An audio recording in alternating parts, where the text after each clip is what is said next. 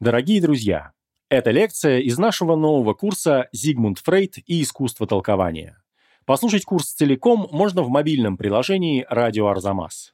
Там же вы найдете десятки других курсов и подкастов. Кстати, подписку на приложение можно купить с 20% скидкой, если на странице arzamas.academy/promo ввести промокод «Фрейд». Скачивайте и подписывайтесь на приложение «Радио Арзамас» в Web Store и Google Play. Арзамас представляет курс Виктора Мазина «Зигмунд Фрейд и искусство толкования». Лекция первая. Как появился доктор Фрейд? Итак, дорогие друзья, мы попробуем разобраться с вопросом психоанализа и с тем, как его создавал всем вам хорошо известный человек по имени Зигмунд Фрейд. Зигмунд Фрейд – это представитель переломной эпохи. Я говорю о конце XIX, начале XX века. Фрейд создает психоанализ в то время, когда время разверзается, раскрывается, и сам Фрейд является эмблемой этого самого разрыва. Чтобы чуть-чуть расширить картину, я добавлю, что искусство очень сильно изменилось. В это время в Вене работали два замечательных художника – Густав Климт и Эгон Шиле. Это очень эротическое искусство, которому Фрейд особого внимания не уделял, поскольку он был поклонником классического искусства. И об этом мы поговорим, я думаю, с вами отдельно. Революция произошла и в музыке, например. В Вене появился венский кружок, самый известный композитор Арнольд Шёнберг. И для меня очень интересная тема связи Шёнберга и Зигмунда Фрейда, двух революционеров. Один революционер в человеческой мысли, другой в поле музыкальном.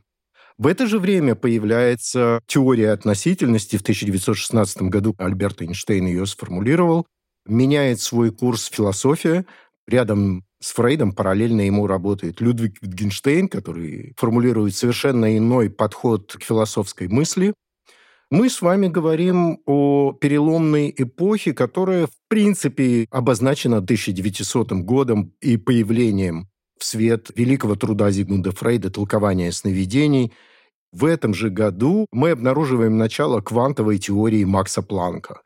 В будущем квантовая физика и психоанализ будут прекрасно сочетаться друг с другом. То есть, если психоанализ – это наука, то я соглашусь с этим при условии, что мы будем говорить, психоанализ – это не классическая наука. Мы ведь привыкли, что в классической науке есть определение.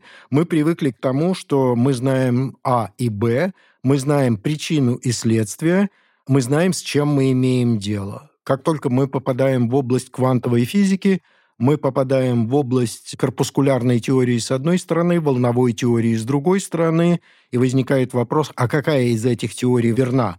Здесь, как говорит Фрейд, действует логика «и», а не «или-или». Ну вот Макс Планк и Зигмунд Фрейд – два героя, которые отмечают переломное время и в науке в том числе. Но, на мой взгляд, самое главное – это те перемены, которые произошли, как ни странно, в промышленности.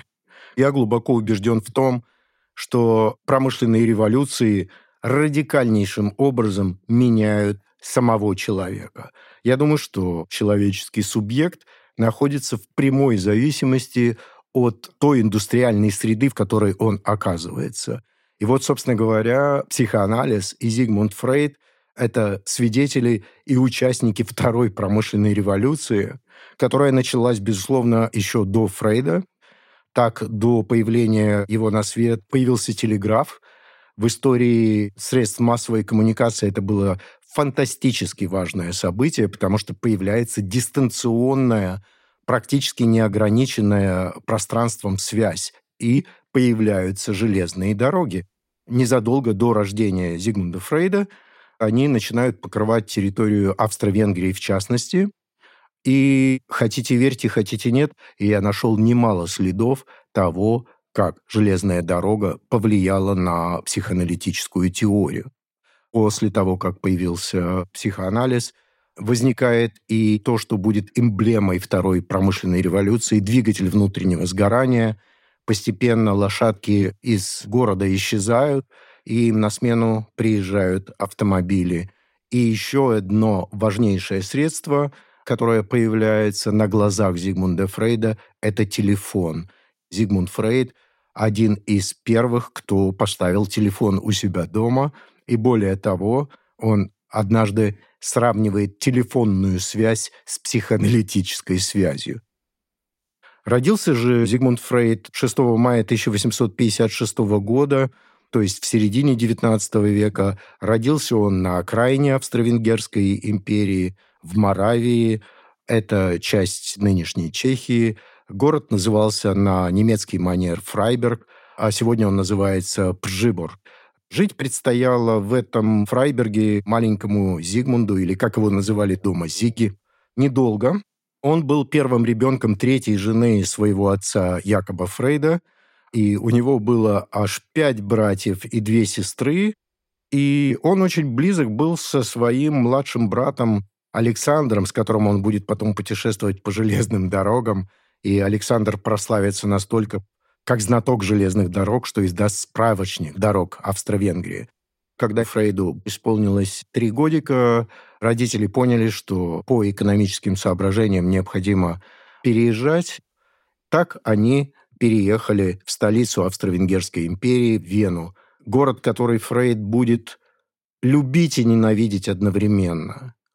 Он проживет здесь практически всю свою жизнь. Он даже по одному адресу проживет более 50 лет. Берггассе 19, там, где сегодня находится замечательный совершенно музей.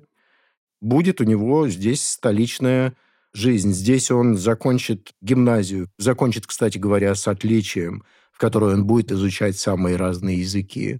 Здесь мне хочется вам сказать уже заранее, что иногда психоанализ представляется мне машиной переводов. Мы только и делаем, что переводим с одного языка на другой, в том числе и с русского на русский. То есть так называемый анасемический перевод – это перевод в пределах одного языка. Зигмунд Фрейд, естественно, знает и греческий, и латынь. Конечно, он знает английский и французский, это понятно. Еще итальянский и испанский. Фрейд блестяще закончил гимназию, и когда он ее уже заканчивал, к ним пришел один лектор, который прочитал лекцию о Гёте, о природе, так называется сочинение. Фрейд моментально сделал свой выбор. Во-первых, он и так любил Гёте, для него это, наверное, самый любимый писатель. Почему именно Гёте? Первый ответ такой. Гёте настолько же величайший немецкий поэт и писатель, насколько и ученый. Вот то, что я сейчас говорю, принципиально совершенно важно, потому что Фрейд будет моделировать психоанализ именно таким образом. Это и наука, и литература. Второй момент, который связывает Фрейда и Гёте, это фигура Фауста. Это фигура человека, который настолько одержим знанием, познанием, что его не может остановить ничто. Вот это важнейший момент для будущего Фрейда. Именно Гёте предопределил его выбор, на какой факультет идти учиться. Это оказался медицинский факультет Венского университета, который Фрейд тоже с блеском закончил. Но Фрейд был заинтересован в самых разных науках. То есть он не был одержим только медициной. Он сбегал с медицинского факультета на философский, чтобы слушать лекции Франца Брентано о психологии бессознательного и об Аристотеле. Фрейд должен был стать великим ученым. Ему это было просто вот на роду написано, как мне хочется сказать. И он шел по научной лестнице. Он постепенно переходил от одной науки к другой. И когда он закончил медицинский факультет Венского университета, он увлекся для начала зоологией. А если говорить точнее, он отправился в Триест изучать угрей, поскольку в конце XIX века ученые бились над загадкой, есть ли у угрей половые органы. Фрейд, куда бы он ни пришел, он вечно делал какие-то научные открытия. Юный Фрейд приезжает на экспериментальную станцию в Триест и довольно скоро обнаруживает, что у угрей есть пол. Фрейд не просто обнаруживает половые органы у угрей, он устанавливает, что пол генетически не детерминирован. Пол зависит не от наследственности, не от той информации, которую несут гены, а определяется средой, то есть в зависимости от того, что происходит в популяции вот этих самых угрей, в окружающей среде угорь становится либо мужским, либо женским. Следующий этап его научного движения – это физиология. Физиология останется с ним на всю жизнь.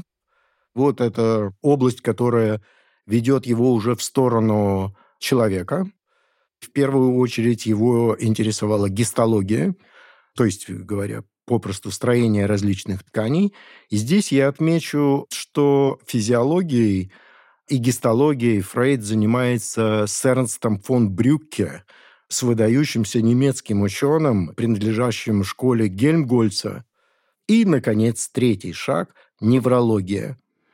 Фрейд переходит к Теодору Мейнарту. Это еще один необычайно важный мыслитель, который занят мозгом, нейронами и психиатрией. На всякий случай скажу, что он же был наставником и Сербского. Я думаю, что имя Сербского всем, кто хоть капельку знаком с психиатрией, тоже известно. Это крупнейший российский психиатр. Итак, Фрейд движется в поле науки, совершает по ходу самые разные открытия. Красители ткани, например, он изобрел, окрашивающие вещества. И в конце концов оказывается перед суперважным вопросом, а чем ему вообще в жизни заниматься? Знаете, я поймал сейчас себя на мысли, что я готов выразиться в алхимических терминах и сказать, что Фрейд выбрал микрокосмос. Его работа, связанная с изучением мозга, нейронов и психопатологии, потому что речь идет уже о психиатрии, привели его к самому важному вопросу. Как отдельно взятый человек становится именно таким, каким он становится? Почему я такая? Почему я такой? А не какой-то другой? Вот основной вопрос. С другой стороны, Фрейда интересует, а как вообще появился на Земле человек? И как он стал тем, кем он стал к концу XIX, началу XX века, к этому переломному времени? Иначе говоря, Фрейд хочет понять, как же человек, который приходит к нему и ложится к нему на кушетку, стал именно таким, как он стал? И, с другой стороны, Фрейда волнует антропологический вопрос, а как вообще люди стали людьми? Что их отличает от всех остальных существ? Новая наука Фрейда вообще-то могла бы быть названа не психоанализ, а археология субъекта. Фрейд был одержим археологией. Конец XIX, начало XX века – это как раз время расцвета археологии. Иногда нам кажется, что Тутанхамона знали люди всегда. Да нет, вы чего? Картер обнаружил эти гробницы в 20-е годы XX века уже, то есть это было довольно все недавно. Шлиман откопал Трою во второй половине XIX века, и Фрейд во многом ориентируется именно на Шлимана. Для него Шлиман принципиально важная фигура. В 1895 году Фрейд написал некий трактат, который потом пытался уничтожить. У этого трактата нет никакого названия, не было на тот момент. Сегодня он называется «Набросок психологии» по-русски. Эта книга как раз является переходом или трамплином, кому как больше нравится, от науки к будущему психоанализу. Фрейд предпринимает невероятную попытку описать человеческую психику. Попытка оказывается провальной для самого Фрейда. Это не моя или чья-то еще оценка. И в результате именно этой ошибки и возникает психоанализ. Все началось с провала. В 1895 году Фрейд пытается понять, что из себя представляет человеческий субъект. А это уже вопрос о психике в первую очередь, Потому что если мы возьмем нашу биологию, то, чем занимался Фрейд, конечно, мы отличаемся от ящериц или воробьев, но, в принципе, и там есть кровеносная система, дыхательная система, ткани и так далее. А если мы возьмем приматов, то отличий будет еще меньше. Что нас отличает? Давайте попросту скажем душа. Именно человеческая. Душа, психика. И что хочет понять Фрейд? Очень просто. Звучит очень просто, на деле очень сложно. А как она устроена? А что она из себя представляет? То есть Фрейд возвращается, по сути дела, и к Аристотелю, и к Платону, и задается вопросом о душе уже сквозь призму новой науки. Той науки, которая появилась в XVII веке, сформировалась в XVIII и сложилась уже как классическая наука в XIX веке. То есть положения в истории Аристотеля и Фрейда совершенно различны, а вопрос тот же самый. Как устроена человеческая душа? Как устроена психика? И Фрейд вот что делает. Фрейд берет все свои научные познания, берет самую точную на тот момент науку, а это была физика, потому что еще не появилась квантовая физика. Физика считается самой строгой наукой и пытается описать психику языком физики. Я не буду утруждать ваши уши и не буду читать фрагменты из трактатов, но это чудовищной сложности текст, в котором он говорит об альфа-нейронах, бета-нейронах, гамма-нейронах. Он говорит о том, как квант аффекта передается с одного нейрона на другой. Да-да, вы не ослышались. Это выражение Зигмунда Фрейда «квант аффекта». То есть он пытается описать вот в этих неврологических терминах то, как работает психика. Любой серьезный представитель нейронауки скажет вам о том, что Зигмунд Фрейд – один из основоположников нейронных теорий. То есть то, куда пришла сегодняшняя наука, это то самое место, из которого ушел Зигмунд Фрейд. Он пытался описать нейронным языком то, как работает психика, и понял, что это невозможно. Вот это и есть величие Фрейда. Я имею в виду, его величие не в том, что он настаивает на каких-то своих теориях, будет настаивать на них в будущем. Фрейд будет отказываться от множества своих теорий, и всю свою жизнь он будет только и делать, что их переписывать и пересматривать. На мой взгляд, его величие как раз и заключается в умении отказаться. Я еще одну деталь вам из этого трактата все-таки не удержусь, приведу. Он также вводит понятие контакт-барьеров тех зон нервной ткани, которые являются зонами соприкосновения различных нейронов. Контакт-барьеры будут названы впоследствии синапсами. И великий ученый Шерингтон получит Нобелевскую премию за свое описание функций. Это будет намного позже, в 1932 году.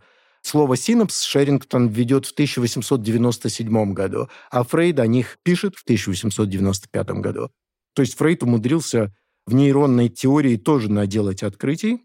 А дальше я вам простую историю рассказываю по поводу этого трактата. Прежде чем я расскажу эту короткую историю, я хочу вам сказать о том, что Фрейд уничтожал все свои рукописи, все, что ему казалось неудачным, все свои письма.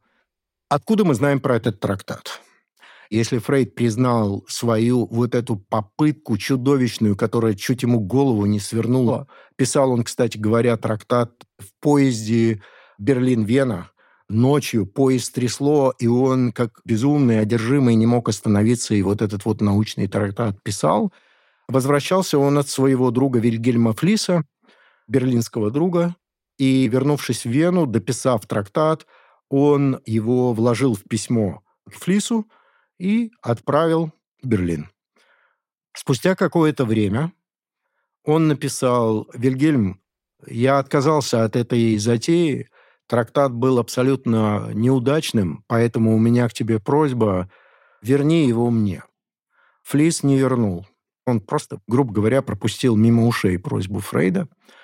Так трактат, у которого не было никакого названия, лежал у Флисса. Значительно позже подруга Зигмунда Фрейда, принцесса греческая Мари Бонапарт, решила выкупить у Флисса все письма Фрейда, бесчисленное множество писем, и в том числе и этот трактат. Фрейд возмущен. Он требует, чтобы Бонапарт уничтожила все, но она молодец. Она говорит, не будет этого. Таким образом, трактат дошел до наших дней, получил очень классное, на мой взгляд, название. Мне больше всего нравится именно английское название этого издания «The Project for Scientific Psychology», проект научной психологии, по-русски «Набросок психологии». Просто вот так появился в свет этот трактат, еще раз повторю, как тот текст, в котором Фрейд не просто разочаровался, а от которого он отказался, отпрыгнул, я бы сказал. Он понял, что нужен новый язык описания.